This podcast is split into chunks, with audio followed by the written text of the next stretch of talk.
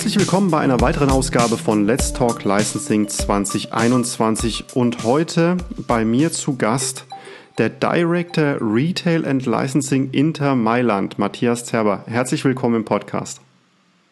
Hi Christopher, freut mich, äh, dass ich dabei sein kann. Das freut mich außerordentlich. Wie klingt denn das, wenn ich deine Titelbezeichnung derzeit mit Inter Mailand abschließe? Das ist noch ungewohnt und klingt wahrscheinlich noch sehr neu. Das äh, ähm, klingt in der Tat noch sehr neu für mich. Äh, ich bin jetzt erst äh, am 11. Januar bei Inter Mailand angefangen, aber ich muss sagen, äh, die ersten ja, gut drei Wochen, die ich jetzt hinter mir habe, waren sehr spannend und ähm, sehr, sehr vielfältig, sehr abwechslungsreich und ähm, haben auch dazu geführt in der, in der Rückbetrachtung, ähm, dass ich meine Entscheidung bislang nicht bereut habe. Das ist sehr gut. Äh, bevor wir richtig loslegen mit dem Gespräch, hat es eine gewisse Tradition in meinem Podcast jetzt schon, dass sich die Gäste einfach ganz kurz mal selbst vorstellen. Du hast gerade den Anfang schon gemacht, aber bitte äh, erzähl doch den Hörern ganz kurz, wer du bist und was du bisher gemacht hast und wie du da hingekommen bist, wo du jetzt gerade bist. Ja, gerne. Also mein Name ist Matthias Zerber. Ich bin äh, 44 Jahre alt, äh, verheiratet, habe zwei Kinder ähm, habe 1996 die Gelegenheit bekommen, mein, ja, meine Leidenschaft für Borussia Dortmund zum Beruf zu machen. Anfangs äh, war ich dort als äh, studentische Aushilfe beschäftigt, bin dann äh, nach meinem Studium 2002 fest übernommen worden, habe mich äh, in meiner Anfangszeit ähm, als Festangestellter dann zunächst um, äh, um den Einkauf bei Borussia Dortmund äh, gekümmert und um die, ja, um die Sortimentsgestaltung, die Produktauswahl und bin dann äh, im Jahr 2005 ähm, Geschäftsführer der damals neu gegründeten BVB Merchandising GmbH geworden. Und ja, den Job habe ich bis äh, Ende des letzten Jahres gemacht und bin jetzt, äh, wie gerade schon gesagt, seit äh, Anfang Januar bei Inter Mailand als Director Retail and Licensing beschäftigt. Was für mich natürlich insofern spannend ist, äh, als dass es für mich mal nochmal nach so langer Zeit beim BVB einfach einen kompletten Sprung raus aus der Komfortzone bedeutet hat. Ich äh, bin nicht nur bei einem anderen Verein angefangen, sondern auch in einer anderen Stadt, in einem anderen Land, in einer anderen Kultur, mit einer anderen Sprache, einem anderen Arbeitsumfeld. Und ähm, klar, also die ersten drei Wochen sind jetzt sind jetzt rum. Ich ähm, bin gerade dabei, mich einzugewöhnen, aber ich muss auch sagen, dass die Kolleginnen und Kollegen bei Inter es mir sehr leicht machen. Ich fühle mich da sehr gut aufgenommen, ähm, sehr willkommen und ich muss sagen, es macht einfach Spaß. Hilf uns bitte weiter. Wir wissen, dass Profisportler, gerade Profifußballer, immer mal angerufen werden von Agenten und das läuft dann, wir lesen das in der Sportbild oder wir hören es im Doppelpass. Wir sehen dann, dass die Leute abgeworben werden letztendlich und irgendwann mit einem neuen Trikot auflaufen. Jetzt läufst du in einem neuen Trikot auf. Wie kommt das denn zustande? Ja, das, ähm, also ich habe immer, immer während meiner beruflichen Karriere den Wunsch gehabt, ähm, mal im Ausland zu arbeiten. Und ich bin dann ich weiß nicht, ähm, äh, worauf es genau zurückzuführen ist, aber ich habe im letzten Jahr angefangen, mir Gedanken zu machen, ähm, wann ich diesen Schritt denn machen möchte. Und bin dann mit Blick auf meinen Geburtsjahrgang zu dem Ergebnis gelangt, äh, dass wenn ich es wirklich in meiner Karriere noch irgendwann machen möchte, dass jetzt der richtige Zeitpunkt gekommen ist. Und so habe ich dann angefangen, mich mal ein bisschen umzuhören und habe signalisiert, dass ich Interesse an einer neuen Herausforderung habe und dann hat es auch nicht allzu lange gedauert, bis mich dann äh, ein Headhunter kontaktiert hat und mir unterschiedliche Optionen vorgestellt hat.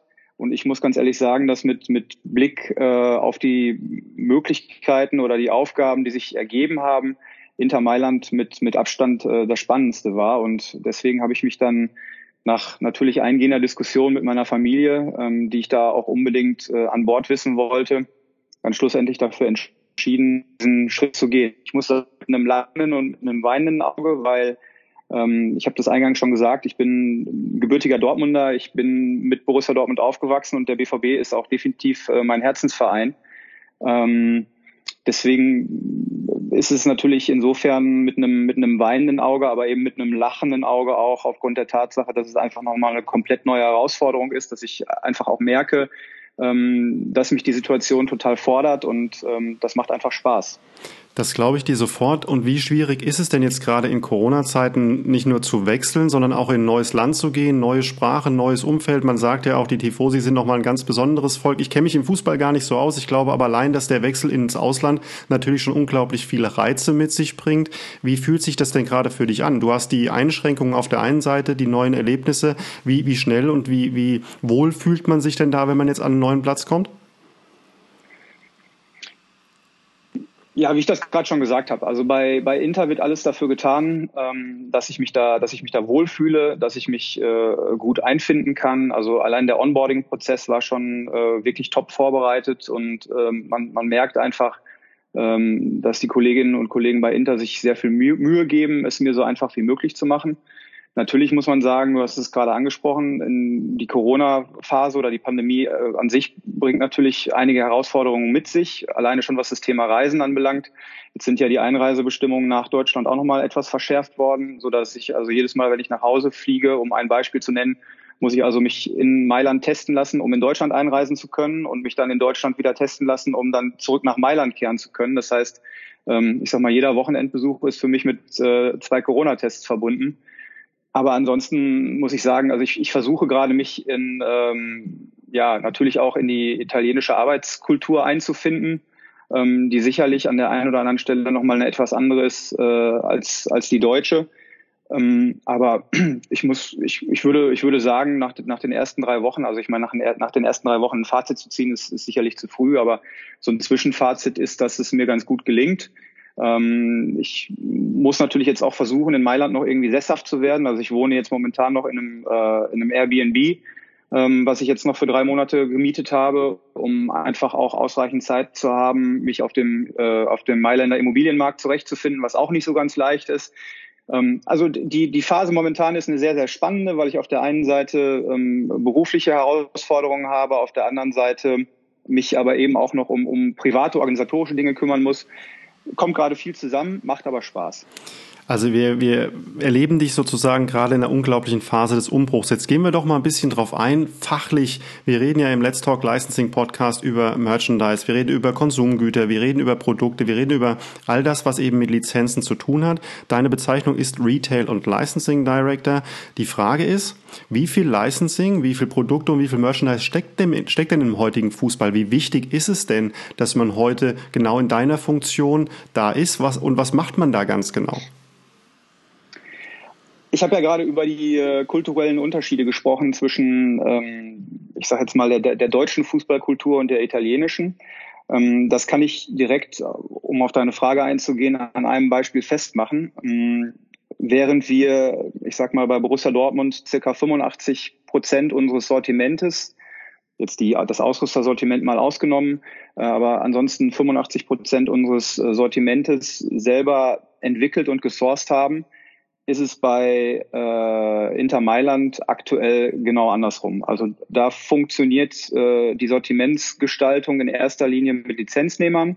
Ähm, ich würde sagen, dass 95 Prozent der Produkte, die man mit äh, dem Logo von Inter Mailand findet, äh, über Lizenznehmer hergestellt und vertrieben werden, während nur circa fünf Prozent eben aus einer eigenen Entwicklung stammen. Und ähm, ja, also meine Aufgabe bei Inter wird es sein, äh, mir das genau anzuschauen, ähm, mir genau anzuschauen, welche, welche Möglichkeiten wir mit, äh, mit der Marke haben, äh, um auch nochmal in andere Umsatzgrößenordnungen vorzustoßen.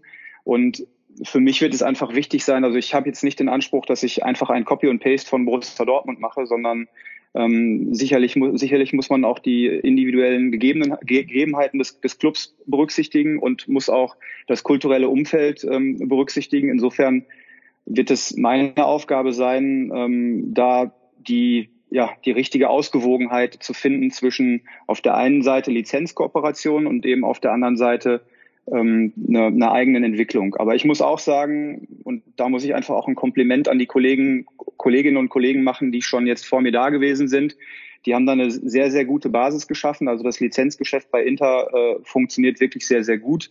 Die Auswahl der Lizenznehmer ist meiner Ansicht nach gut getroffen worden und das ist eine mehr als gute Basis, auf der man dann aufbauen kann. Ist das im Lizenzgeschäft im Sport eine deutsche Tugend, dass man sagt, man macht es lieber alles selber und versucht es in der eigenen Hand zu behalten? Oder ist es letztendlich auch ein bisschen das, dass man die Kompetenz vorher jetzt in, nur über Inter Mailand, du kannst ja nicht über den Rest der, der Sportwelt reden, aber ist es einfach so, dass man sich da das Know-how noch nicht angeeignet hatte und dass man das einfach in Deutschland auch unglaublich gerne in-house behält, weil man gerne die Kontrolle darüber hat?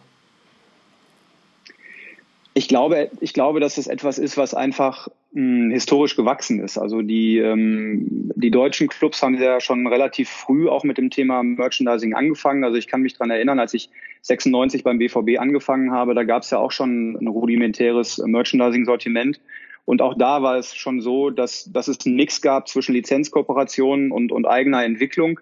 Ich glaube, hm, dass es in Italien kulturell etwas anders ist und dass man dort von, von jeher ähm, also dass auf der einen Seite die Historie des Merchandisings in Italien noch nicht so wahnsinnig lang ist wie in, in, in Deutschland beispielsweise und dass man ähm, den Fokus in Italien von jeher eher auf das Thema Lizenzen gesetzt hat.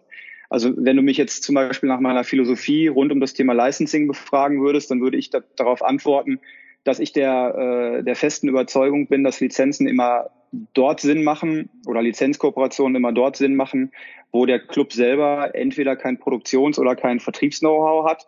Ähm, klassisches Beispiel, Beispiel für mich sind zum Beispiel Foodartikel. Also ich würde jetzt als Borussia Dortmund oder also früher als Borussia Dortmund, jetzt, auf, jetzt als Inter, als Inter Mailand Verantwortlicher für den Bereich, niemals auf die Idee kommen, ohne einen namhaften Hersteller äh, beispielsweise eine Schokolade auf den Markt zu bringen, weil ich einfach auch glaube, dass es dann ähm, in, dem, in dem Markt draußen beim Endverbraucher einfach an der, an, der, an der Glaubwürdigkeit fehlt und auch an dem Glauben daran fehlt, ähm, dass ein Fußballclub selber in der Lage ist, ohne einen starken Partner an seiner Seite ähm, beispielsweise ein Schokoladenprodukt auf den Markt zu bringen. Das ist ja auch der Grund, warum wir in meiner Zeit bei Borussia Dortmund zum Beispiel eine Kooperation mit Rittersport eingegangen sind. Also ich glaube, dass es bestimmte Konstellationen gibt, wo es einfach Sinn macht, auf einen, auf einen starken, etablierten Partner zurückzugreifen und dann ein bekanntes und existentes Produkt eben entsprechend mit der Marke des Fußballclubs zu versehen. Hilf mir ganz kurz weiter, wie zentral und dezentral da eine Rolle spielt. Denn was ich nicht ganz verstehe ist, du bist Borussia Dortmund-Fan, Du kaufst dir ein Trikot, du kaufst dir einen Schal, das ist für mich alles total nachvollziehbar. Ich nehme ein Stück des Vereins an. Jetzt gehe ich in FMCG und produziere zum Beispiel Lebensmittel oder andere Dinge, die vielleicht auch deutschlandweit vertrieben werden. Wie stark ist denn und wie stark muss denn eine Fangemeinde sein, dass sich auch Produkte lohnen, die dann national oder vielleicht sogar international mit einem Konterfei oder eben mit dem Logo von einem Verein vertrieben werden? Ja, du hast den richtigen Punkt angesprochen. Ähm, wie stark muss die Marke sein? Ähm, es ist so, dass wenn man jetzt einen Blick auf die Bundesliga-Clubs gibt, äh, wirft, Entschuldigung, dann ähm, kann man sicherlich konstatieren, dass es einige Clubs gibt, äh, die wirklich eine nationale und sogar internationale Reichweite haben. Also da würde ich an erster Stelle zum Beispiel Bayern München nennen. Da würde ich aber eben auch entsprechend Borussia Dortmund nennen. Und dann gibt es wiederum Clubs, die haben eher eine, ja, eher eine regionale oder eine, lokale Bedeutung. Ähm, für die wird es dann natürlich sicherlich ein bisschen schwieriger sein, äh, Lizenzkooperationen einzugehen, die dann auch eine nationale ähm, Entfaltung erfahren. Mm, man muss sagen, dass wenn wir zum Beispiel, du hast gerade ähm, Fast Moving Consumer Goods angesprochen, wenn wir mit Lizenznehmern gesprochen haben und dann auf der anderen Seite auch mit Handelspartnern gesprochen haben, die dann bereit waren, diese Lizenzprodukte auch zu listen, ähm, dann hat es in der Vergangenheit immer Sinn gemacht, wenn man mindestens noch eine oder wenn nicht sogar zwei weitere Mar also Fußballmarken mit an Bord genommen hat. Wenn man äh, sich die Handelsaktivitäten von Borussia Dortmund in den letzten Jahren mal anschaut, dann wird man feststellen, dass trotz der Tatsache, dass äh, Borussia Dortmund und Bayern München natürlich sportliche Rivalen sind, dass wir aber äh, zum Beispiel im Bereich der Handelskooperationen schon einen sehr guten Weg miteinander gefunden haben, weil wir einfach ab einem gewissen Punkt festgestellt haben, dass wir mehr Power entfalten können, wenn wir gemeinschaftlich auftreten. Und dann war es in der Vergangenheit so, dass, dass äh, Bayern München und Borussia Dortmund äh, im Handel dann immer die Speerspitze gebildet haben und dann je nach Region und je nach Fußballinteresse in der Region dann äh, quasi noch eine dritte Fußballmarke, die eben in der Region stark war, ähm, dann mit dazu genommen worden ist. Also ich glaube, das muss man, das ist auch etwas, was ich mir in Italien noch genau werde anschauen müssen und auch noch werde verstehen müssen, mit welchen anderen Clubs eine solche Kooperation überhaupt denkbar wäre, also eine Handels- oder Lizenzkooperation denkbar wäre. Aber das ist jetzt ehrlicherweise für mich noch ein bisschen zu früh, weil ich momentan noch ein paar andere Aufgaben und Baustellen habe, die ich bearbeiten muss. Und ähm, das steht aber definitiv in meiner Agenda. Äh, als kleinen Witz und Anregung würde ich dir natürlich den AC Mailand wahrscheinlich geben. Ich glaube, das würde super funktionieren, da eine Kooperation einzugehen. Ja, witzigerweise ist es so, also äh, klar ist natürlich AC, äh, AC Milan ähm, unser äh, Stadtrivale, keine Frage, aber ähm, wer, sich, wer sich in Mailand auskennt, weiß, dass sich beide Clubs ähm, ja auch das Stadion teilen. Ähm, und dementsprechend ist natürlich, ist natürlich eine Verbindung zwischen den Clubs gegeben. Insofern, ähm, auch wenn sich das möglicherweise auf den, auf den ersten Blick äh, absurd oder wenn es auf den ersten Blick absurd aussieht, äh, glaube ich schon, dass, äh, dass es da ein Potenzial geben würde. Das war dann jetzt sozusagen das klassische Eigentor des Moderators. Ich wollte witzig sein. Es hat nicht ganz funktioniert, weil du sagst, auch da sind Kooperationsmöglichkeiten. Gehen wir doch noch mal ein bisschen näher auf diese Kooperationsmöglichkeiten ein. Du sagst gerade oder du sprichst von bilateralen Gesprächen. Wir wollen gar nicht zu stark auf deine Vergangenheit eingehen, aber da reden dann beispielsweise Dortmund und vielleicht München auch am Handel, um bei Müller oder sonstigen vielleicht äh, Großisten irgendwo zu stehen. Sehr spannend. Gleichzeitig sehe ich in der Welt im Moment, dass so Ligen wie die NFL oder die NBA selbst als Liga noch viel stärker in Erscheinung treten. Wie sehr hilft das denn den Vereinen, dass sich die Bundesliga oder vielleicht auch die Serie A ähm, noch viel mehr engagieren und auch erkennen, dass dieses Lizenz-Merchandise-Geschäft eine extrem wichtige Sache ist? Ist das was Gutes für euch oder sagst du, nee, sollten die Vereine lieber auch als eigene Entity letztendlich selbst betreuen?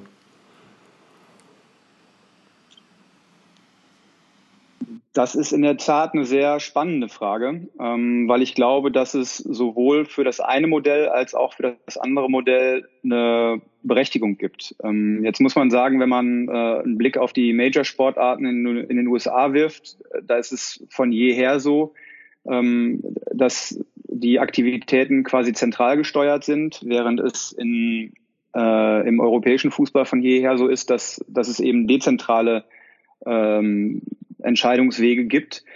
Hm, ich glaube, der dezentrale Weg bietet die Chance zu einer viel größeren Differenzierung und einer viel größeren Berücksichtigung der jeweiligen Club-DNA, während natürlich der zentrale Weg einfach den Charme mit sich bringt, ähm, dass man gemeinschaftlich viel mehr Power entfalten kann.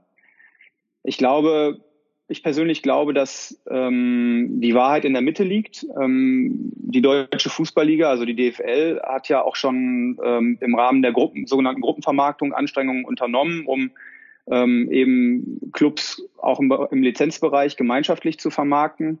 Da gibt es ja gibt es ja schon ein paar Beispiele, wie zum Beispiel die die Kooperation mit Tops, diesem Sammelkartenprodukt, oder auch eine Kooperation mit Coca-Cola. Ähm, also die, die Anstrengung der deutschen Fußballliga ist da. Ich glaube, dass das in der, äh, in der italienischen Liga bislang in der Form noch nicht gegeben ist. Aber also es wird einfach spannend sein äh, zu beobachten, wohin der, wohin der Weg da führt. Ich glaube, dass ähm, wir als Clubs einfach die Möglichkeit haben, unsere, unsere Stärken noch besser einzubringen und auch unsere Reichweiten noch besser einzubringen, wenn wir äh, gewisse Aktivitäten einfach eigenständig und selber entfalten. Aber wie gesagt, also man, es gibt sicherlich, es gibt sicherlich eine Berechtigung für, für, für beide Ansätze und ich glaube, dass äh, in Zukunft der Weg irgendwo in der Mitte liegen wird. Gehen wir doch mal zurück zu 1995. Du hast gesagt, da hast du irgendwo die ersten äh, Anfänge gehabt, mal reingeschnuppert. Äh, war das wirklich noch die Zeit, in der es wirklich um Trikots und Schals ging? Frage Nummer eins und Frage Nummer zwei, wie hat sich das denn bis heute weiterentwickelt? Wo stehen wir denn 2021? Welche Produkte muss man denn heute als Fußballverein schon haben, an die vielleicht der Außenstehende, der kein Fußballfan ist, gar nie denken würde? Ja, also wenn, wenn ich an meine Anfänge 1996 zurückdenke, ich habe witzigerweise gestern noch einen alten Katalog in den Händen gehabt. Ähm, der war äh, relativ überschaubar, ich glaube mit, äh, mit 24 Seiten.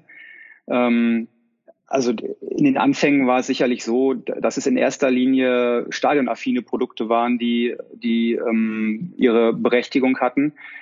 Und um vielleicht mal so eine Zahl zu nennen, also ich glaube, als ich angefangen habe, da waren es vielleicht so 40, 50, maximal 100 Produkte, äh, die im, im Sortiment waren. Als ich jetzt äh, zuletzt noch mal einen Blick auf unser Portfolio geworfen habe, da waren es über 1000 Produkte mit unterschiedlichen Varianten, so dass man im Fachjargon reden wir ja über Stockkeeping Units, also über SKUs, so dass wir am Ende, glaube ich, über 6000 SKUs gesprochen haben. Alleine daran kann man, glaube ich, schon erkennen, ähm, inwieweit das Fußballmerchandising an, an Relevanz gewonnen hat.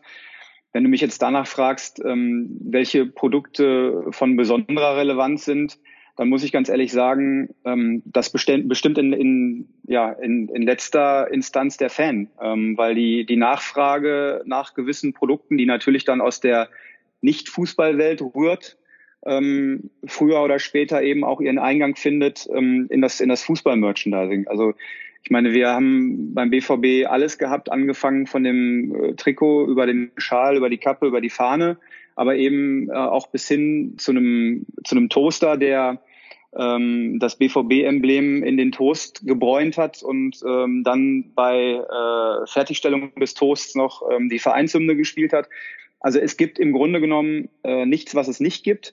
Ich glaube aber, dass es eben auch wichtig ist, dass man, dass man die Schraube nicht überdreht und ähm, das Sortiment nicht zu weit aufbläht, weil äh, schlussendlich müssen die Produkte ja auch äh, den, den, den Wünschen und äh, den, den Kaufbedürfnissen der Fans entsprechen. Und ich glaube, dass es, dass man irgendwann, wenn man das Sortiment zu weit aufbläht, einfach nur für eine ähm, Überfrachtung und äh, für eine Überforderung auch sorgt.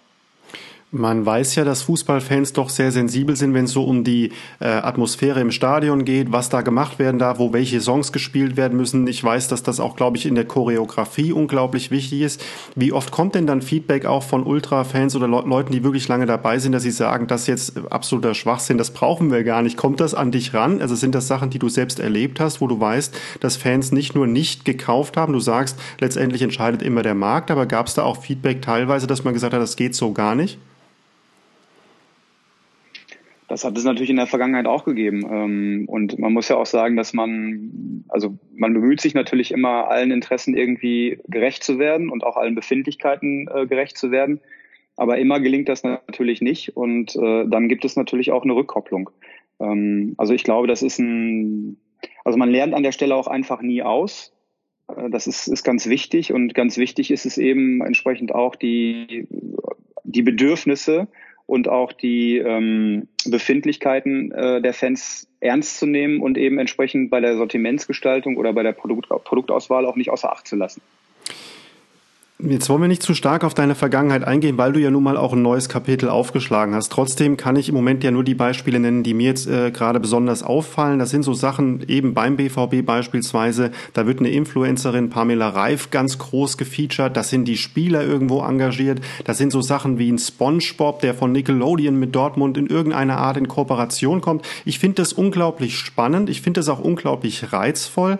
Ich frage mich nur, ist das nicht auch so, dass man jetzt da mit diesen neuen Wegen noch mehr Leute irgendwo ein bisschen vor den Kopf stößt und auch die zum Fragen bringt, was hat das teilweise noch mit Fußball zu tun und wird es eine Lifestyle-Marke? Ich will es gar nicht negativ darstellen, ich will nur ganz kurz deine Meinung dazu hören. Ist da sehr viel Einfluss auch von außen nötig gerade, um die Marken noch größer zu machen?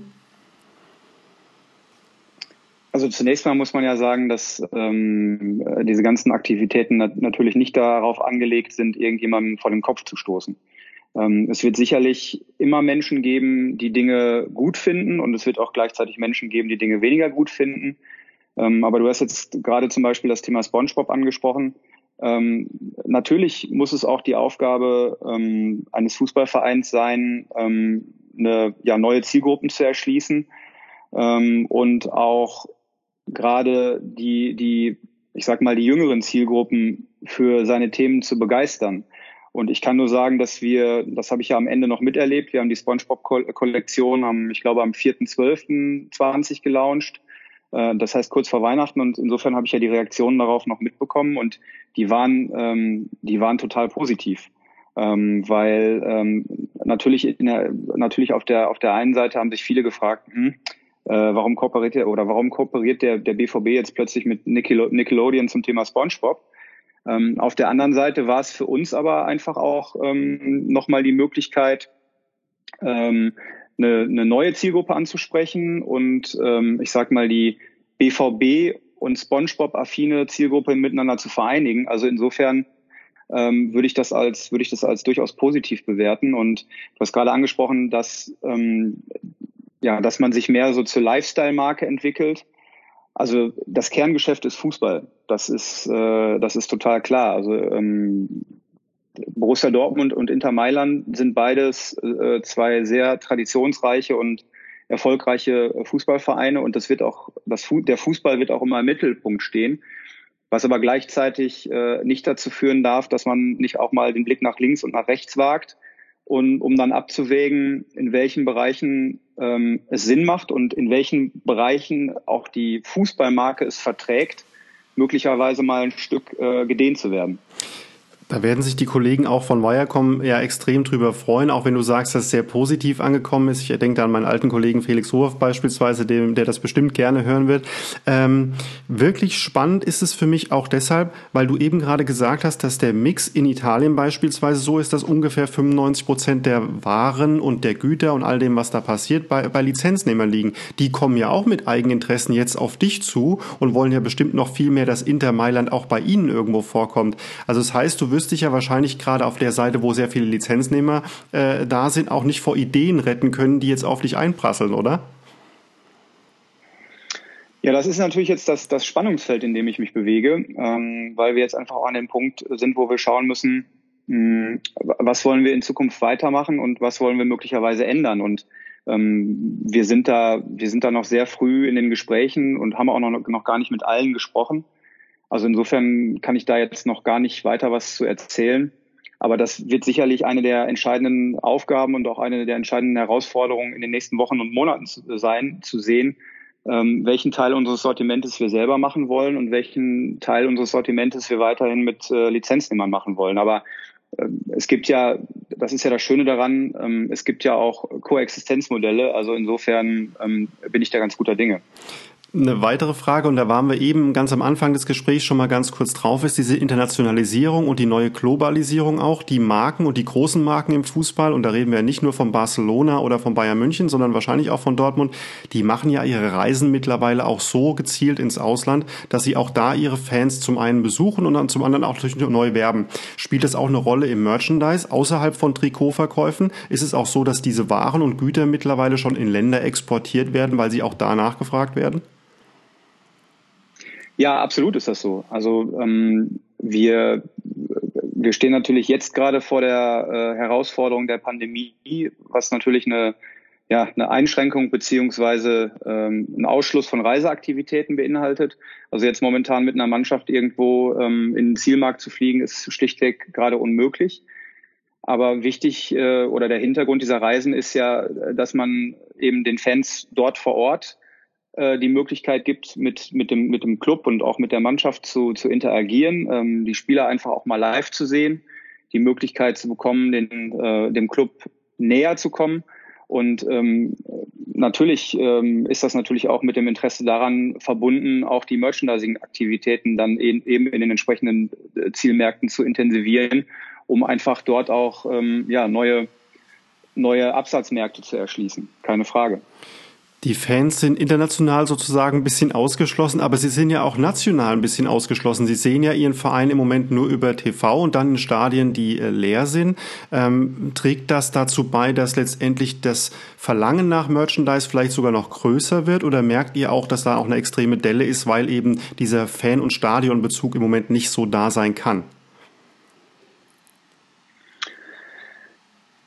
Also eine Delle ist in jedem Fall da, was den, äh, was den Umsatz anbelangt, weil einfach die Spieltagseinnahmen fehlen. Mm, das ist unstrittig. Auf der anderen Seite mh, mm, lässt sich feststellen, und das sowohl bei Borussia Dortmund im vergangenen Jahr als auch bei Inter Mailand, ähm, dass äh, es eine, eine klare Tendenz hin zu, zum Kauf über, über die E-Commerce-Kanäle äh, gibt.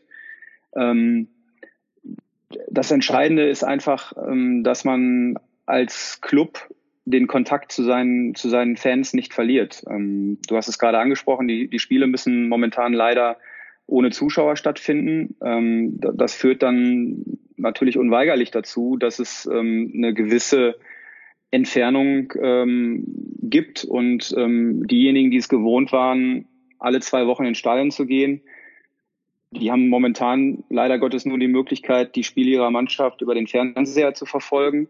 Aber insofern glaube ich einfach, dass es, äh, dass es als Club ganz wichtig ist, dass man andere Möglichkeiten der Interaktion mit seinen Fans äh, findet und andere Möglichkeiten der Kommunikation findet. Und da kann ich jetzt sowohl von Borussia Dortmund als auch von Inter Mailand nur sagen, dass ich persönlich der Meinung bin, dass es beiden Clubs in der aktuellen Situation sehr gut gelingt, ähm, die Verbindung zu den, zu den Fans aufrechtzuerhalten. Wie wichtig ist denn bei dieser ganzen Geschichte auch der sportliche Erfolg? Jetzt ist, ähm, wir gehen gerade wieder nicht auf Dortmund ein im Besonderen, aber es sind jetzt mal ein paar Spieltage, aber im Großen und Ganzen ja immer ganz oben dabei und immer irgendwo repräsentierend auch für die Bundesliga. Äh, wie wichtig ist denn, wenn man Merchandise und Licensing verkaufen will, auch der sportliche Erfolg? Und ist es dann auch so, dass dann, wenn der sportliche Erfolg da wäre, auch die Internationalisierung natürlich besser klappt, weil man eben mehr gesehen wird und weil dann erst besser verkauft wird? Ja, klar. Also man muss, man muss schon sagen, dass der, dass der sportliche Erfolg der, der ultimative Katalysator auch für den wirtschaftlichen Erfolg eben nicht nur im Merchandising ist, sondern generell bei einem Fußballverein ist. Also wenn man erfolgreich Fußball spielt und idealerweise am Ende einer Saison noch eine Trophäe in den Händen hält, dann hat das natürlich unmittelbaren Einfluss äh, auch auf die, äh, auf die, auf die Umsätze, dann jetzt äh, in diesem Fall gesprochen im Merchandising. Alleine wenn man dann schon die Möglichkeit hat, ähm, keine Ahnung, wir waren als Borussia Dortmund in den letzten Jahren relativ häufig im äh, DFB-Pokalfinale in Berlin vertreten. Ähm, wenn man dann daraus abgeleitet fürs Finale ein Produkt produzieren kann und dann idealerweise nochmal ein Pokalsiegerprodukt produzieren kann, dann hat das natürlich äh, einen unmittelbaren Einfluss äh, auch auf den Umsatz. Und insofern, also ich, ich glaube, dass äh, die, die großen Clubs äh, den, den Vorteil haben, dass es immer so ein gewisses ähm, Grundrauschen gibt, was das Umsatzniveau anbelangt, aber die, die Ultimat oder die Ausschläge gibt es natürlich in erster Linie dann, wenn man auch äh, erfolgreich Fußball spielt und äh, auch Titel gewinnt, klar. Jetzt gibt's ja auch in der Bundesliga noch so Marken wie Hoffenheim, Leipzig, die auch relativ neu dazugekommen sind, die aber wahrscheinlich in ihrer Lizenz- und Merchandise-Abteilung schon sehr professionell organisiert sind. Die tun sich ja trotzdem aufgrund der äh, Fanschwere sozusagen in Deutschland wahrscheinlich noch schwerer, die Sachen zu verkaufen, als jetzt ein Borussia Dortmund beispielsweise. Da müsstest du jetzt die Verantwortlichen der einzelnen Clubs fragen. Ähm, ich, ich glaube, dass wir einfach den Vorteil äh, haben oder gehabt, jetzt muss ich wieder von meiner Vergangenheit sprechen, ähm, dass Borussia Dortmund natürlich den Vorteil hat, äh, dass ähm, es sehr viele BVB-Fans und Sympathisanten in Deutschland gibt. Insofern ist es naturgemäß ein bisschen leichter, die Produkte auch an, an den Fan zu bringen. Ähm, aber aus der Entfernung betrachtet glaube ich auch, dass die Kollegen und Kolleginnen bei, bei Hoffenheim und, und äh, Leipzig einen guten Job machen. Aber wenn du jetzt, äh, äh, wenn du da jetzt tiefer gehen wollen würdest, dann, äh, dann müsstest du mit den Kolleginnen und Kollegen sprechen. Da kann ich, ich habe da keinen, keinen Einblick in irgendwelche Zahlen. Gar kein Problem. Ähm, eine Frage auch nochmal eine persönliche Einschätzung von dir. So ein Verein wie St. Pauli zum Beispiel, die haben sich ja fast schon komplett davon befreit, irgendwo mit Fußball noch in Berührung zu sein. Das ist ganz wichtig, dass die da sind, aber das ist schon fast Kultstatus dann einfach. Den hat ja auch in Borussia Dortmund oder Bayern München im gewissen Maße schon oder auch 1860 München und 1. FC Kaiserslautern, also so wirklich gewachsene Marken, die profitieren davon, dass sie mal groß waren. Auch das gibt's heute noch, oder? Ja, definitiv. Also ich ähm, muss ganz ehrlich sagen, ich mh, habe häufiger schon, schon mal auch neidisch nach Hamburg geblickt. Ähm, äh, also ich finde, dass St. Pauli natürlich auf der einen Seite äh, ein sehr ikonisches äh, Logo hat mit dem Totenkopf, äh, was sich entsprechend auch sehr gut vermarkten lässt. Äh, und auf der anderen Seite natürlich einfach auch ein, ein geiler Club mit einer, mit einer geilen Kultur ist. Und ähm, man sieht ja, ich glaube, dass die, dass die Umsätze bei, bei St. Pauli äh, im Merchandising liegen unabhängig relativ konstant sind. Und das ist für mich ein klares Indiz dafür, dass äh, St. Pauli als Marke einfach auch unabhängig vom sportlichen Erfolg funktioniert. Und du hast es vorhin ja mal angesprochen, Lifestyle-Marke. Also ich glaube einfach, dass, ähm, dass, dass St. Pauli es sehr gut geschafft hat, sich als Lifestyle-Marke ein Stück weit vom, vom sportlichen Erfolg zu emanzipieren. Ein weiteres Feld, das auch ein bisschen ins Merchandise- und Licensing-Geschäft reingehört, sind ja immer die Maskottchen der Teams oder diejenigen, die aufgebaut worden sind. Jetzt gab es in Dortmund oder gibt es nach wie vor, glaube ich, Emma. Ähm, das ist, glaube ich, auch sehr erfolgreich gelaufen bisher immer. Jetzt kommen SpongeBob und Pamela Reif auf der anderen Seite und du hast diese diese ähm, ja diese Galionsfiguren, also diese Maskottchen, die auch für die Fans irgendwie einen wichtigen Teil darstellen. Ähm, wie verhält sich das so? Ist das ein wichtiger Teil vom Verein, dass die Jüngsten auch mit sowas abgeholt werden? Ist das eine starke Sache, die da passiert? Ja, also ich, ich persönlich finde das sehr wichtig, weil ähm, meiner Ansicht nach Maskott, Maskottchen, beziehungsweise im, im konkreten Fall von Borussia Dortmund Emma, ähm, einfach auch eine sehr gute Möglichkeit ist, auch die jüngsten Fans äh, oder die jüngsten als Fans an den, an den Verein heranzuführen. Und ähm, wir sind, äh, wir sind damals mit, mit Emma gestartet und ähm, haben, ja, haben Emma in erster Linie mal als, als Maskottchen für die Jüngeren positioniert, stellen oder haben jetzt in der Vergangenheit aber eben auch festgestellt, dass es eben auch äh, erwachsene Fans gibt, ähm, die Emma sehr sympathisch finden und sich mit Emma sehr gut identifizieren können. Und das hilft natürlich äh, deutlich dann auch dabei, ähm, die Fans an, an die Marke Borussia Dortmund oder an den Verein Borussia Dortmund zu binden. Ein Aspekt, den wir im Podcast schon ganz oft beleuchtet haben, ist der Aspekt E-Sports und die Frage, wie sich das ganze Feld weiterentwickelt. Jetzt bist du nicht der Experte im Bereich E-Sports und trotzdem ist die Frage, hast du da permanent ein Auge drauf? Siehst du diesen Markt und gibt es den bei Inter Mailand auch oder bist du da noch gar nicht so tief drin, dass du das kommentieren könntest?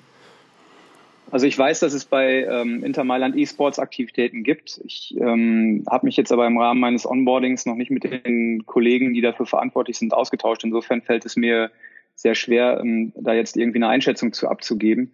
Ähm, bei Borussia Dortmund war es so, dass ähm, es uns da ganz wichtig war, E-Sports ist ja ein, ist ja ein weiter Begriff. Ähm, Borussia Dortmund hat ganz klar gesagt, dass ähm, wenn es also E-Sport-Aktivitäten gibt, dann müssen das eben äh, fußballbezogene sein. Und ähm, insofern der BVB hat jetzt äh, ja hat jetzt eine, eine E-Sport hat jetzt ein E-Sports-Team ähm, mit zwei Spielern, die aber eben nicht ähm, äh, League of Legends spielen, äh, sondern ähm, eben tatsächlich ähm, äh, FIFA Soccer spielen. Also da ist, muss ich sagen, ist beim, beim BVB eine ganz klare Fokussierung vorhanden. Glaubst du persönlich, dass uns das in naher Zukunft, jetzt reden wir mal gerade, also E-Sports bedeutet ja normalerweise nicht nur Sportspiele, sondern wie du sagst, eben auch ein League of Legends, aber gehen wir doch mal auf die Sportspiele ein. Glaubst du, dass die in Zukunft in dem Lizenz- und Merchandise-Geschäft eine Rolle spielen werden? Glaubst du, dass es auch außerhalb von dem Rasen der Profis äh, Spieler geben wird, die man dann sieht, die am Rechner sitzen, die vielleicht auch Merchandise mit den Vereinsfarben verkaufen könnten für die Vereine? Ich glaube schon, dass es dafür einen Markt gibt und ähm, dass das auch ein zukunftsträchtiges Thema ist. Ich meine, ähm, es gibt viele Vereine, die schon sehr lange mit äh, EA Sports beispielsweise kooperieren. Inter Mailand gehört dazu, Borussia Dortmund gehört eben auch dazu. Ähm, und also es ist, es ist definitiv eine Nachfrage ähm, nach, nach diesen Produkten da. Inwieweit sich das jetzt äh, dann tatsächlich auch in, in, in Merchandising-Produkte übertragen lässt, ähm, das wird die Zukunft zeigen müssen ich persönlich, meine persönliche Einschätzung dazu, dass es dafür definitiv einen Markt geben wird, weil die Relevanz, äh, die Relevanz einfach steigt. Jetzt haben wir deinen Weg nachvollzogen von Dortmund nach Mailand. Was passiert jetzt, wenn Dortmund im Fernsehen Fußball spielt? Was machst du dann und was passiert im allerbesten und schlimmsten Fall, wenn dann Dortmund nach Mailand kommt, um in der Champions League gegeneinander zu spielen? Das ist eine sehr fiese Frage. Ähm, ich habe das, äh, ich habe das ja vorhin schon äh, gesagt. Also ich bin gebürtiger Dortmunder, bin mit dem BVB aufgewachsen und äh, dementsprechend ist natürlich auch der BVB mein Herzensverein. Ähm, wenn Borussia Dortmund äh, nicht gegen Inter Mailand Fußball spielt, dann äh, ist es ja vollkommen klar, für wen mein Herz schlägt. Also immer natürlich für den BVB und ich muss auch ganz ehrlich sagen, äh, ich versuche auch so viele Spiele, ähm, wie ich kann, ähm, zu verfolgen. Ich würde mich auch freuen, wenn ich irgendwann mal wieder die Möglichkeit hätte, wenn die Pandemie vor oder die mit der Pandemie verbundenen Einschränkungen vorüber sind, äh, dann auch in Dortmund wieder ins Stadion gehen zu können. Mhm. Wie es sein wird, wenn Borussia Dortmund irgendwann gegen Inter Mailand äh, in der Champions League spielt, kann ich dir ehrlich gesagt noch gar nicht sagen, weil ähm, ich glaube, ich werde dann versuchen, ähm, eine gewisse Neutralität walten zu lassen, ähm, weil das eine ist der Club, mit dem ich aufgewachsen bin, das andere ist der Club, für den ich arbeite. Ähm, das wird für mich persönlich auch sehr spannend sein zu sehen, was es dann am Ende mit mir macht. Wir haben ja schon ganz große Trainer auch gesehen, die aus Dortmund weggegangen sind, die das gleiche Dilemma haben. Und ich glaube, die haben das auch ganz gut, gut hinbekommen. Also dabei wünsche ich dir auf jeden Fall schon mal sehr, sehr viel Erfolg. Eine Frage, die zum Abschluss immer auch im Podcast gestellt wird, kannst du dich erinnern, welche Lizenz und welche Marke, vielleicht außerhalb von Borussia Dortmund, dich als erstes so gepackt hat, als du noch jünger warst? Gab es da irgendwas, wo du weißt, das war die erste Marke oder die Lizenz, der erste Film, der dich unglaublich bewegt hat? Ja, ich, also ich, ich würde jetzt nicht sagen, dass, dass es mich unglaublich bewegt hat, aber ich kann mich sehr gut daran erinnern, ähm, als ich, ja, als ich noch Schüler war, mh, hm, da begann so langsam die, ähm, der Aufstieg von Diesel als Marke. Uh, Only the Brave. Ähm, das war, das war tatsächlich was, was mich sehr gepackt hat und ich weiß auch noch, wie lange ich ähm, mein Taschengeld gespart habe, um mir dann irgendwann mal äh, eine Diesel Jeans kaufen zu können. Ähm, also es ist witzig, dass, ähm, äh, dass ich quasi mit dieser Marke aufgewachsen bin, da aber jetzt heutzutage gar nicht mehr so eine wahnsinnige, wahnsinnige Verbindung zu habe. Aber ähm, als du mich quasi in dem in dem Vorgespräch oder beziehungsweise in der E-Mail vorab gefragt hast, äh, was war denn so die Marke oder was war denn so die Lizenz, mit der du dich in deiner frühen Jugend äh, beschäftigt hast, da ist mir tatsächlich instinktiv äh, ja, Diesel in den Sinn gekommen. Also das ist, ruft nach einer Renaissance, das ruft auch nach der Sache, dass wir irgendwann eine Kooperation vielleicht zwischen Inter Mailand und Diesel noch sehen sollten, wer auch immer zuhören sollte. Jetzt können die Leute sich natürlich unglaublich gerne an dich wenden und vielleicht auch das Produkt der damaligen Träume nochmal nachkommen lassen. Matthias, ich danke dir unglaublich für das Gespräch. Ich glaube, es wäre spannend, äh, wenn du dann deinen Platz richtig eingenommen hast und wenn du ganz, ganz tief in der Materie drin bist, nochmal an der gleichen Stelle zu sprechen wenn du die Zeit findest. Ich danke dir jetzt für deine Zeit, wünsche dir eine gute Zeit in Dortmund derzeit und natürlich eine gute Rückreise zurück nach Italien. Chris, herzlichen Dank und äh, wie man in äh, Mailand sagen würde, buon fine settimana.